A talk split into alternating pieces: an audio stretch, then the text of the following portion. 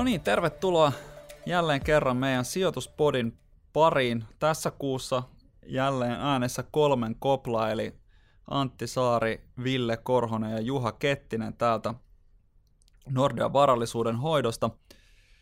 Ja tässä kuussa katsotaan vähän enemmän ehkä, ehkä niin kuin peruutuspeiliä kuin yleensä ja tutkaillaan vähän markkinakehitystä ja ehkä sitten jonkun verran myöskin tällaisia mittareita, jotka pitäisi, tai joiden pitäisi kertoa jotain taantumasta ja kertooko ne nyt siitä sitten oikeasti, onko ne hyviä sijoittamisen kannalta.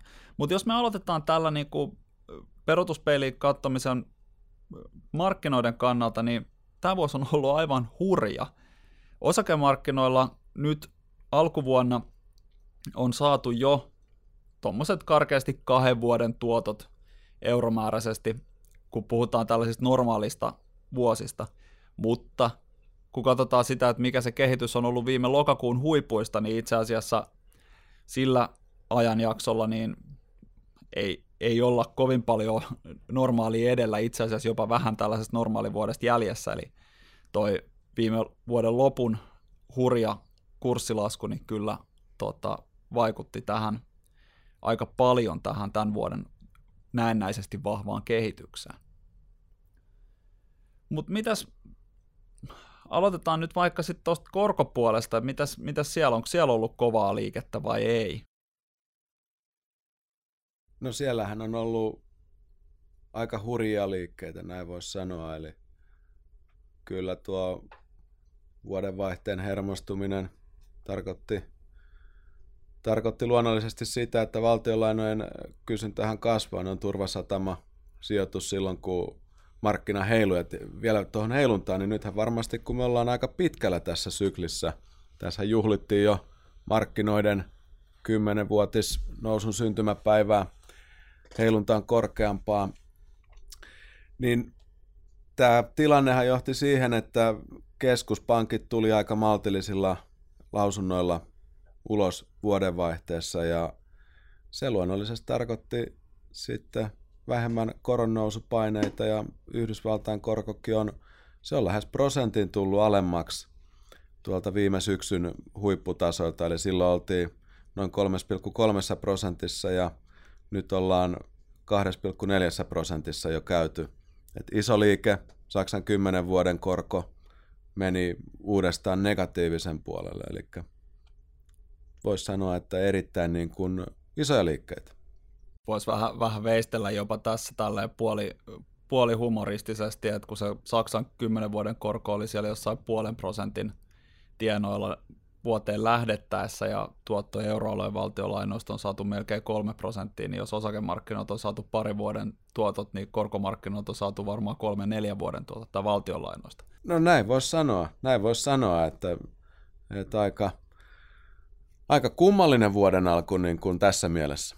On, mutta tota, tähän voisi tietysti, en mä tiedä, Villellekin heittää kysymyksen, mutta sinänsä niin kuin ihmetellä sitä, että, tai oikeastaan tässä on ihmetelty varmaan viimeiset kaksi kolme vuotta sitä, että missä se inflaatio oikein luuraa, koska siitähän on puhuttu jo pitkän aikaa, erityisesti U S A:n kohdalla, että, että inflaatio siellä varmaan tulee kiihtymään ja korot tulee varmaan nousemaan, ja nyt me ollaan tässä tilanteessa edelleen.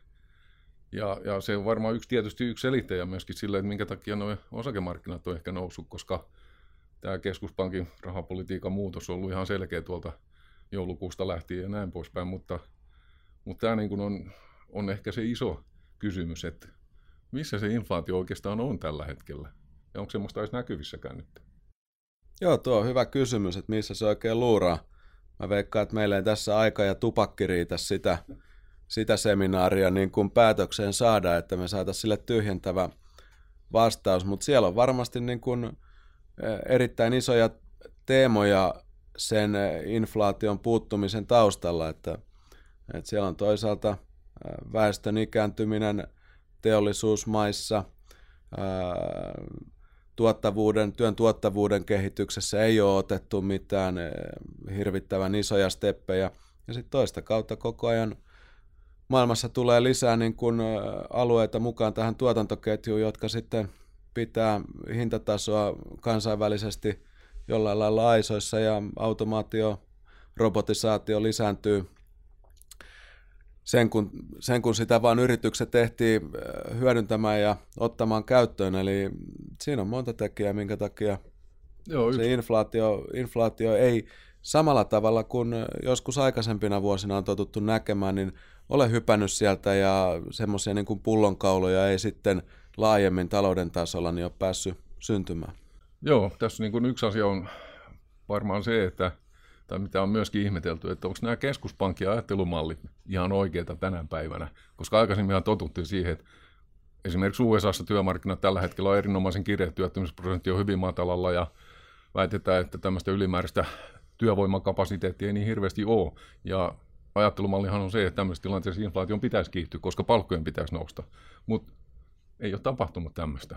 Eli nyt kysymys aina sitten tietysti tässä kohtaa kuuluu, että onko keskuspankkien niin kun, ja yleensäkin tämä talousajattelu tässä kohtaa, niin pitääkö se paikkansa vai onko maailmassa joku sit muuttunut vähän pidemmäksi aikaa toisenlaiseksi kuin mitä ennen oli? Nyt sä menet, Juha, aika syvällisiä Kyllä. kysymyksiä. Okay. Mutta mut voihan, voihan se toki olla, että tilanne on oikeasti se, että sellaista samanlaista inflaatiopainetta kuin joskus aikaisemmin ei, ei enää synny.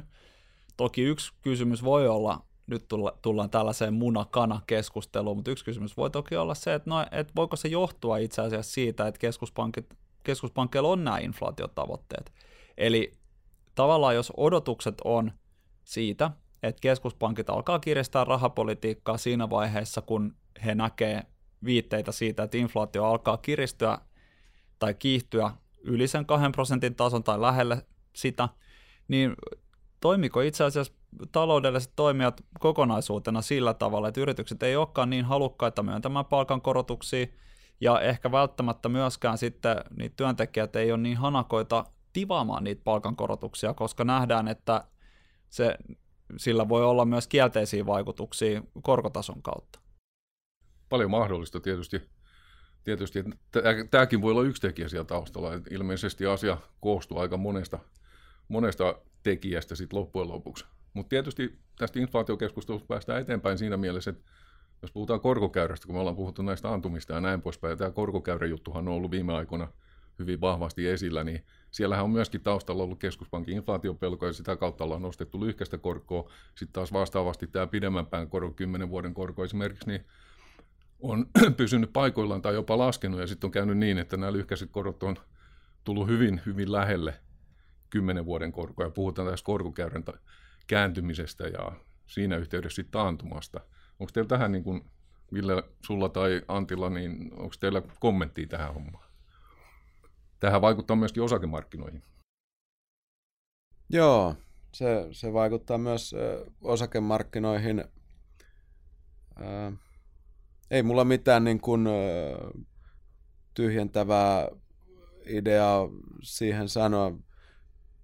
Tietysti tämä korkokäyrän kääntyminenhän nyt se, se on Yhdysvalloissa tapahtunut. Siellä teollisuusmaista niin taloussykli on kaikkein pisimmällä. Että, että siellä siellä voisi sanoa näin, että se, se inflaatiokuva on aika maltillinen. Ja jossain mielessä tämä tilanne, missä korkomarkkinoilla ollaan siellä, kertoo myös siitä, että keskuspankki on päässyt etenemään aika pitkälle siinä rahapolitiikan normalisoinnissaan. Eli jos siellä ollaan saatu ohjauskorko nollatasosta lähdetty, ollaan päästy nostamaan se sinne kahteen ja puoleen prosenttiin, niin sitähän voisi sanoa vähän, että hyvä saavutus. Jos ajatellaan, mikä on euroalueen tilanne, Euroopan keskuspankki, talous ehti taas hidastua uudelleen ja ohjauskorko on nollassa. Ja mietitään jopa, että kuinka Euroopan keskuspankki saisi nyt sitten lisävauhtia tähän euroalueen taloustilanteeseen, niin täällä ollaan, täällä ollaan paljon vaikeammassa tilanteessa. Joo, mutta tämä, jos tätä vedetään osakemarkkinoiden suuntaan, niin on, onko sulla, Antti, siihen kommentoitavaa tämän korkokäyrän tiimoilta? Joo, siis sehän korkokäyrähän on siis, tai se edustaa karkeasti korkomarkkinoiden arvausta siitä, että jo, kun, kun se menee miinukselle, niin siitä, että taantuma voi olla jossain lähellä. Olettaen, että se pysyttelee myöskin siellä miinuksella. Että tällainen nyt se taisi olla viikon vissiin silleen karkeasti, että se Yhdysvaltain kymmenvuotinen korko oli sitten sen kolmen kuukauden koron alapuolella, ja nythän se ponkas sieltä ylös. Jonkun Yhdysvaltain keskuspankin omien analyysien mukaan sen pitäisi olla vähintään kolme kuukautta miinuksella, että se oikeasti aiheuttaisi taantuman. Mutta yhtä kaikki niin antoi ainakin viestin siitä, että korkomarkkinat ajatteli silloin viikko sitten, että taantuma voisi olla lähellä. Nyt selkeästi ei enää ajatella samalla tavalla. Ja tässä ehkä niin kuin pelkästään jo sen taantuman osalta niin on hyvä huomioida se, että ne viiveet yleensä on aika vaihtelevia. Eli se voi olla ihan mitä tahansa suurin piirtein kuudesta kuukaudesta kolmeen neljään vuoteen, että se taantuma sieltä sitten lopulta tulee.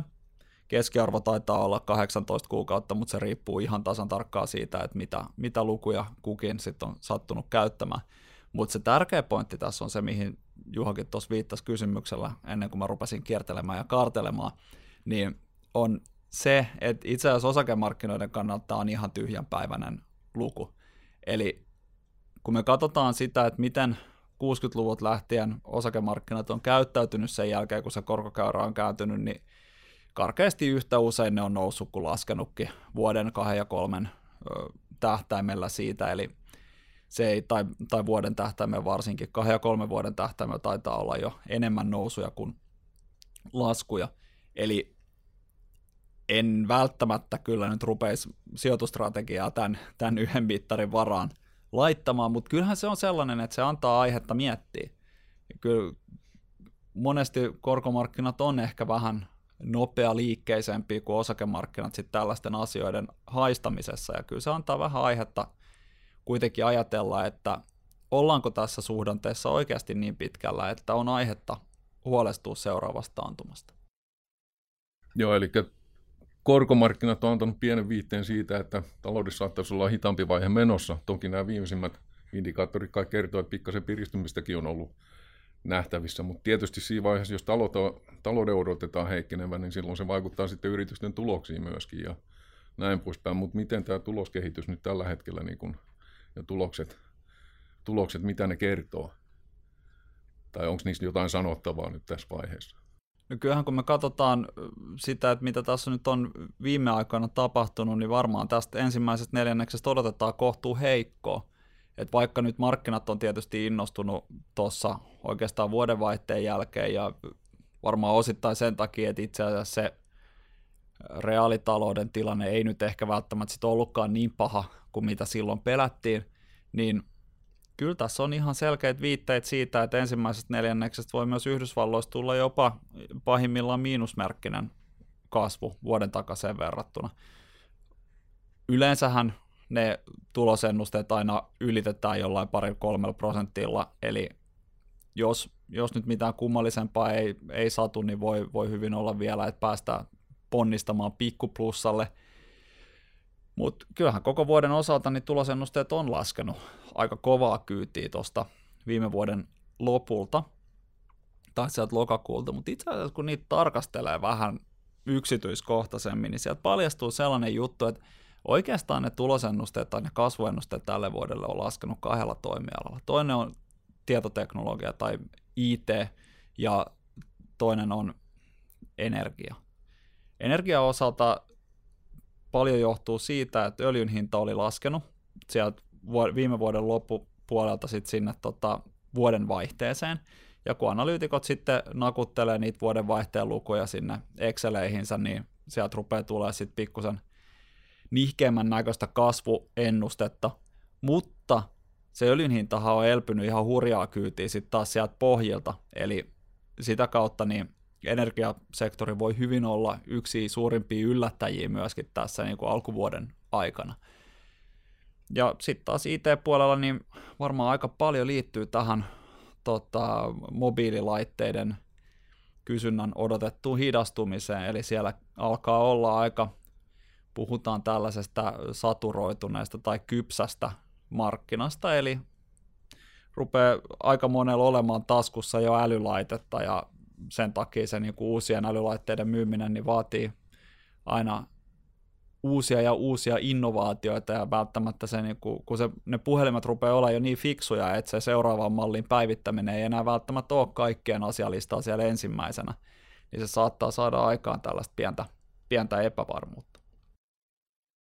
Eli, eli meillä on niin kuin, tuloksiin liittyy vähän tämmöistä epäröintiä, että miten se nyt tämä vuosi sitten menee ja näin poispäin. Mutta tietysti jos kokonaismarkkinaa katsotaan, niin se on niin kuin, tavallaan luonteva ajatus, että silloin kun tulokset kasvaa ja asiat menee hyvin ja taloudessakin asiat menee hyvin, niin silloin myöskin kurssien pitäisi nousta. Mut, mutta yksi kysymys on oikeastaan, mitä historia, historia tai kysymykseen, mihin historia vastaa, on se, että onko aina näin, että kasvaako tulokset ja nouseeko kurssit ja pitääkö niiden kulkea käsi kädessä. Onko sulla, Ville, kommentoitava tähän kohtaan? No mehän tota tarkasteltiin tuossa ja havaittiin, että eihän sen asian aina näin pidä yksioikoisesti mennä. Eli meillä on tuolla aika liuta vuosia, jossa, jossa ne, siinä vuoden kuluessa ne tulosodotukset onkin osoittautuneet pettymyksiksi, mutta siitä huolimatta markkinat on kehittynyt hyvin, eli nousseet. Eli ei se ole niin kuin ainoa, ainoa tuota määräävä tekijä se, että mihin ne, mihin ne tulokset menee. Niin kuin vähän on nytkin huomattu. Että... Joo, toki niin kuin, tässä on varmaan vähän kaikki yllättyneet siitä, että miten hyvin markkinat on itse asiassa vetänyt tämän alkuvuoden ja näin poispäin. Eli, eli onko tämä nyt sitten kertoo myöskin siitä, että ei, ei, ei pidä tuijottaa niin kuin yhtä tai kahta indikaattoria tai, tai, tai tuloslukuja tai jotain pelkästään, vaan sen kokonaisuus kuitenkin sitten viime kädessä määrää sen, että mihin markkinat oikeastaan menee. Siellä on monta eri tekijää taustalla ja niitä pitäisi kai sitten yrittää tulkita. Olenko oikeassa tässä kohtaa? Kyllä, ja siis yksi ihan tosi tärkeä juttu tuossa on se, että mikä on se lähtötaso, että miltä, millä arvostustasoilla milläkin hetkellä ollaan. Että jos, jos osakkeet on arvostukseltaan edullisia, niin, niin kuin nyt oli esimerkiksi tuossa joulukuun lopussa, niin se ei välttämättä vaadi mitään hirveän kummallista. Se voi olla, että riittää, että luvut, talousluvut on ihan ok, se pahin pelko, pahin heikkeneminen ei toteudukaan, niin sitä kautta niin voidaan saada ihan, ihan hyviä tuottoja myöskin osakemarkkinoilta. Sitten taas kääntää, jos ne arvostukset on hirveän korkealla, mitä ne oli sitten lokakuun alussa, niin, tai oikeastaan niin kuin voisi sanoa melkein viime vuoden tammikuun alussa, silloinhan ne oli kaikista korkeimmillaan, niin, niin sitten se polku eteenpäin on, on aika haastava. Mutta itse asiassa jännä juttu, mitä tuossa myöskin, kun oli vähän ylimääräistä aikaa, niin kattelin, että miten, tai millä, millä arvostustasoilla me nyt ihan oikeasti ollaan historiaan verrattuna. Kun katsotaan sitä aikaa ennen finanssikriisiä ja aikaa finanssikriisin jälkeen, ja itse asiassa, niin nyt tässä niin kuin kaksituhattayhdeksän maaliskuusta alkaneella ajanjaksolla me ollaan oltu tasan tarkkaan yksi viikko sellaisella arvostustasolla, joka on ollut korkeampi kuin sitä edeltänyt keskiarvo, joka toki pitää sisällään I T-kuplan, mutta aika mielenkiintoinen havainto siinä mielessä, eli ei ne osakkeet välttämättä niin mahdottoman kalliita sitten kuitenkaan ole ollut itse asiassa missään vaiheessa tässä matkan varrella. Mutta mitäs tää, kertooko tämä markkinaliikehdintä nyt jotain muutakin meille, jos mietitään vähän tällaista pitkäjänteisempää sijoittamista, jos niille rahoille ei välttämättä ole, sanotaan muutaman kuukauden, muutaman vuoden tähtäimellä tarvetta, niin kannattaako itse asiassa tehdä sellaisia hirveän isoja liikkeitä siellä, että mehän neuvotaan yleensä tekemään sellaisia viiden prosenttiyksikön liikkeitä, eli jos on puolet osakkeita salkussa, niin sitten kun me ollaan alipainossakin, niin me sanotaan, että neljäkymmentäviisi prosenttia edelleenkin salkusta pitäisi olla osakkeita. Niin onko tässä joku, joku tolkku, että jos me peilataan vaikka vähän tähän viimeaikaiseen markkinakehitykseen? Tota, mä sanoisin tähän niin, että jos katsoo tätä viime, viimeaikaista markkinakehitystä, niin kyllä se toteamus on se, että se on ollut yllätys. Se on ollut selvästi parempaa kuin mitä odotettiin kun vuoden alussa ja, ja kun mietittiin sitä, että miltä tuloskehitys tulee näyttämään ja miltä talouskehitys tulee näyttää ja näin poispäin. Se, että tota, tähän, tässä tullaan siihen ajatukseen, että markkinoita pitäisi ajoittaa oikein, pitäisi olla pois silloin, kun asiat menee huonompaan suuntaan ja silloin pitää olla mukana, kun asiat menee hyvään suuntaan. Mutta mehän ollaan tuossa aikaisemmin, kun ollaan katsottu näitä markkinakehityksiä ja, ja kaikkea tällaista ajoittamista ja näin poispäin, niin me ollaan tultu siihen lopputulokseen kyllä, että tota, ei sieltä markkinoilta nyt niin kauheasti kannata olla pois kuitenkaan. Et sinne, siellä tulee näitä huonoja jaksoja. On taloustaantumia, on tulostaantumia ja näin, ja kurssit saattaa laskea joskus hyvinkin reippaasti. Mutta ne on aina toipunut myöskin sitten sen jälkeen. Ja sitten yksi asia, mikä liittyy tähän, on tietysti se, että näitä nousupäiviä, erinomaisen hyviä nousupäiviä, niitä sattuu tulemaan yleensä silloin, kun ne kurssit on menossa alaspäin. Ja, ja tota, kuka pystyy niin kuin ennakoimaan tämmöisessä tilanteessa, kun kurssit laskee voimakkaasti, että siellä tulee niitä hyviä päiviä. Ja sitten jos sä jäät pois niistä, paitsi niistä hyvistä tuottopäivistä, niin se vaikuttaa siihen lopputulokseen aika paljonkin vähän pidemmällä aikavälillä.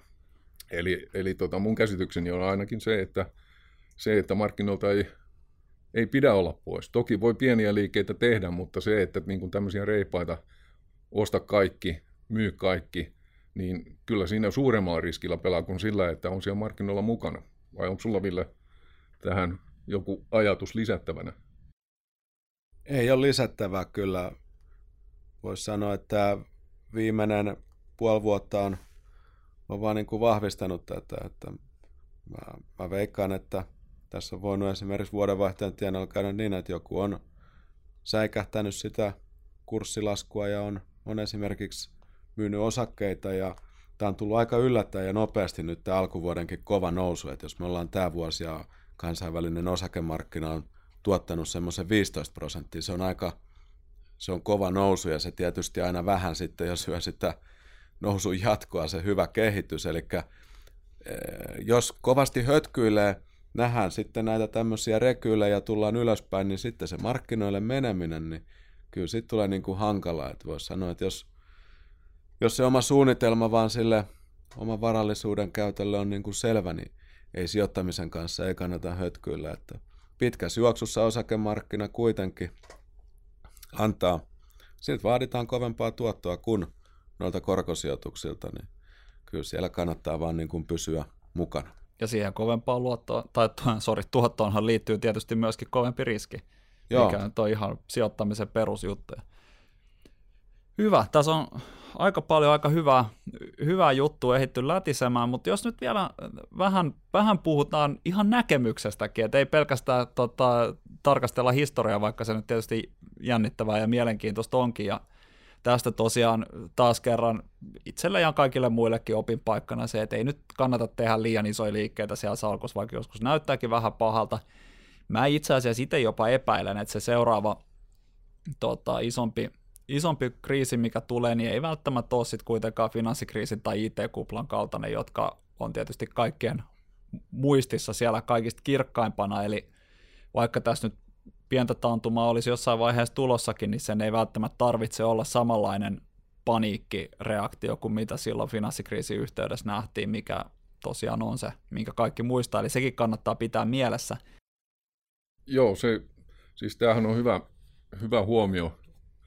Tota, että jos katsotaan finanssikriisiä, niin silloinhan siinä oli erityistekijöinä, oli, siellä oli nämä, nämä rahoitusmarkkinaongelmat, siellä oli näitä kaiken maailman huonoja arvopapereita liikkeellä ja kaikkea muuta tämmöistä. Ja sitten jos katsotaan taas I T-kuplaa, niin sekin oli poikkeustilanne, koska silloinhan oltiin osakemarkkinoilla tämmöisessä ihan selvässä ylihinnoittelutilanteessa. Mutta sitten tällä hetkellä, jos katsotaan, niin onko meillä mitään sen isompia ongelmia oikeastaan tuolla, tai erityisiä ongelmia tuolla taloudessa tai markkinoilla, niin voisi sanoa, että ehkä ei.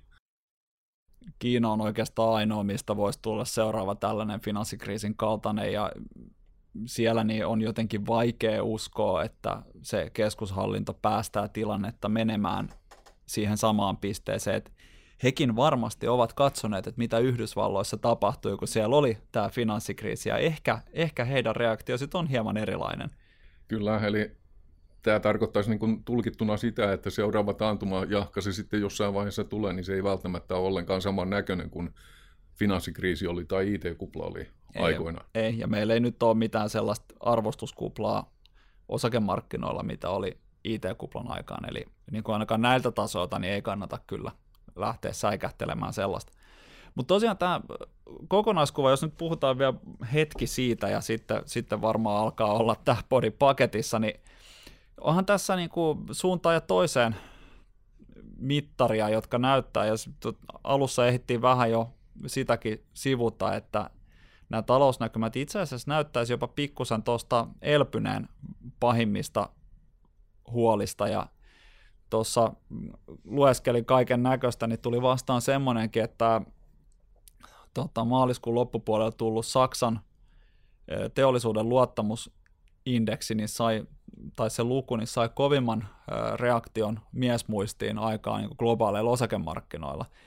Ja selkeästi se on nyt ainakin osoittautunut tällaiseksi yksittäiseksi asiaksi, eli euroalueella nyt meni ainakin maaliskuussa niin vaan pikkusen huonommin syystä tai toisesta, mutta kun Aasian kehittyvät markkinat tuosta selkeästi on elpymässä, ainakin siltä näyttää kovasti näiden luottamuslukujen perusteella, ja Yhdysvalloissakin ollaan jopa menossa vähän parempaan suuntaan, niin voi olla, että se euroaluekin sieltä sitten seuraa ennen pitkää perästä, mutta ehkä tässä ei, kun noita korkomarkkinoita ollaan seurattu, niin vaara kuitenkaan siinä mielessä on ohi, eli että kyllä tässä niinku epävarmuutta riittää vielä, ja sen takia me ollaan edelleen peruspainossa osakkeissa.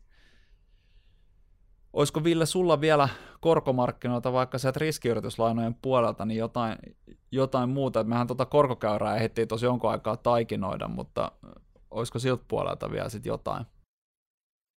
Joo, mainitaan, mainitaan korkopuolta vähän.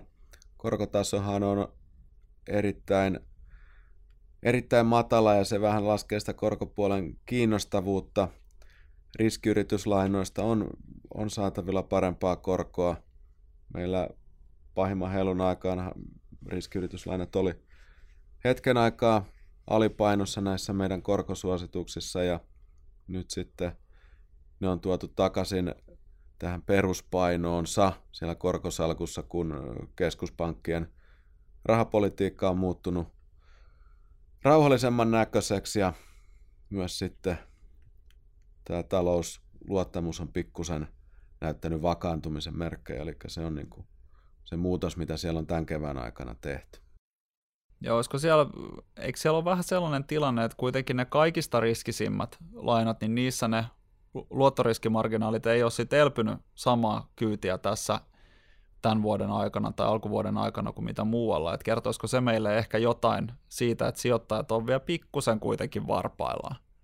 Joo, kyllähän se ehdottomasti kertoo siitä, että kyllähän tässä Kyllähän tässä puntaroidaan näitä korkokäyräsignaaleja ja muitakin signaaleja, että kyllä sinne varovaisuutta on jäänyt, ja sitähän tämä meidän niin kuin ylipäänsä vähän varovaisempi sijoitusnäkemys myös tässä niin kuin heijastelee. Että on tuolla mahdollisuuksia, mutta toisaalta on siellä, on siellä niitä epävarmuuden aiheitakin. Kyllä, ja toki tämä niinku yksi, yksi asia, mikä vähän pistää miettimään, vaikka tosiaan kun peilataan sinne viime vuoden voimakkaaseen laskuun, niin ehkä voi sanoa, että alkuvuoden nousu jossain määrin oli ihan luonnollista, mutta on tässä kyllä aika pitkälle menty myöskin, että aika vaikea löytää sitä, joka sanoo, että en, ennakoinpahan tämän tuossa vuodenvaihteen tienoilla tai joulu, joulupäivinä, kun tuolla Espoon rantaraitillakin kuulee kysymyksiä tai niinku huolestuneita äänenpainoja siitä, että Japanin osakkeet tulee viisi prosenttia alas joulupäivänä, niin kyllä se ehkä kertoo, kertoo siitä, että ihmiset on ollut aika, aika huolissaan, ja kyllähän sitä itsekin oltiin siinä vuodenvaihteen tienoilla aika huolissaan. Mutta tosiaan se kova liike sit siitä eteenpäin, niin kyllä antaa myöskin vähän mietinnän aihetta, että kuinka pitkälle tässä on menty. Mutta osakkeet tosiaan peruspainossa, jotta ei mentäisi sellaiselle, tai jotta ei tulisi makeaa mahan täydeltä, niin kuin sanotaan, niin nyt on varmaan hyvä aika päättää tämän kuun sijoituspodi ja toivottaa oikein hyvää huhtikuuta kaikille kuulijoille, ja jatketaan sitten kuukauden päästä näissä merkeissä.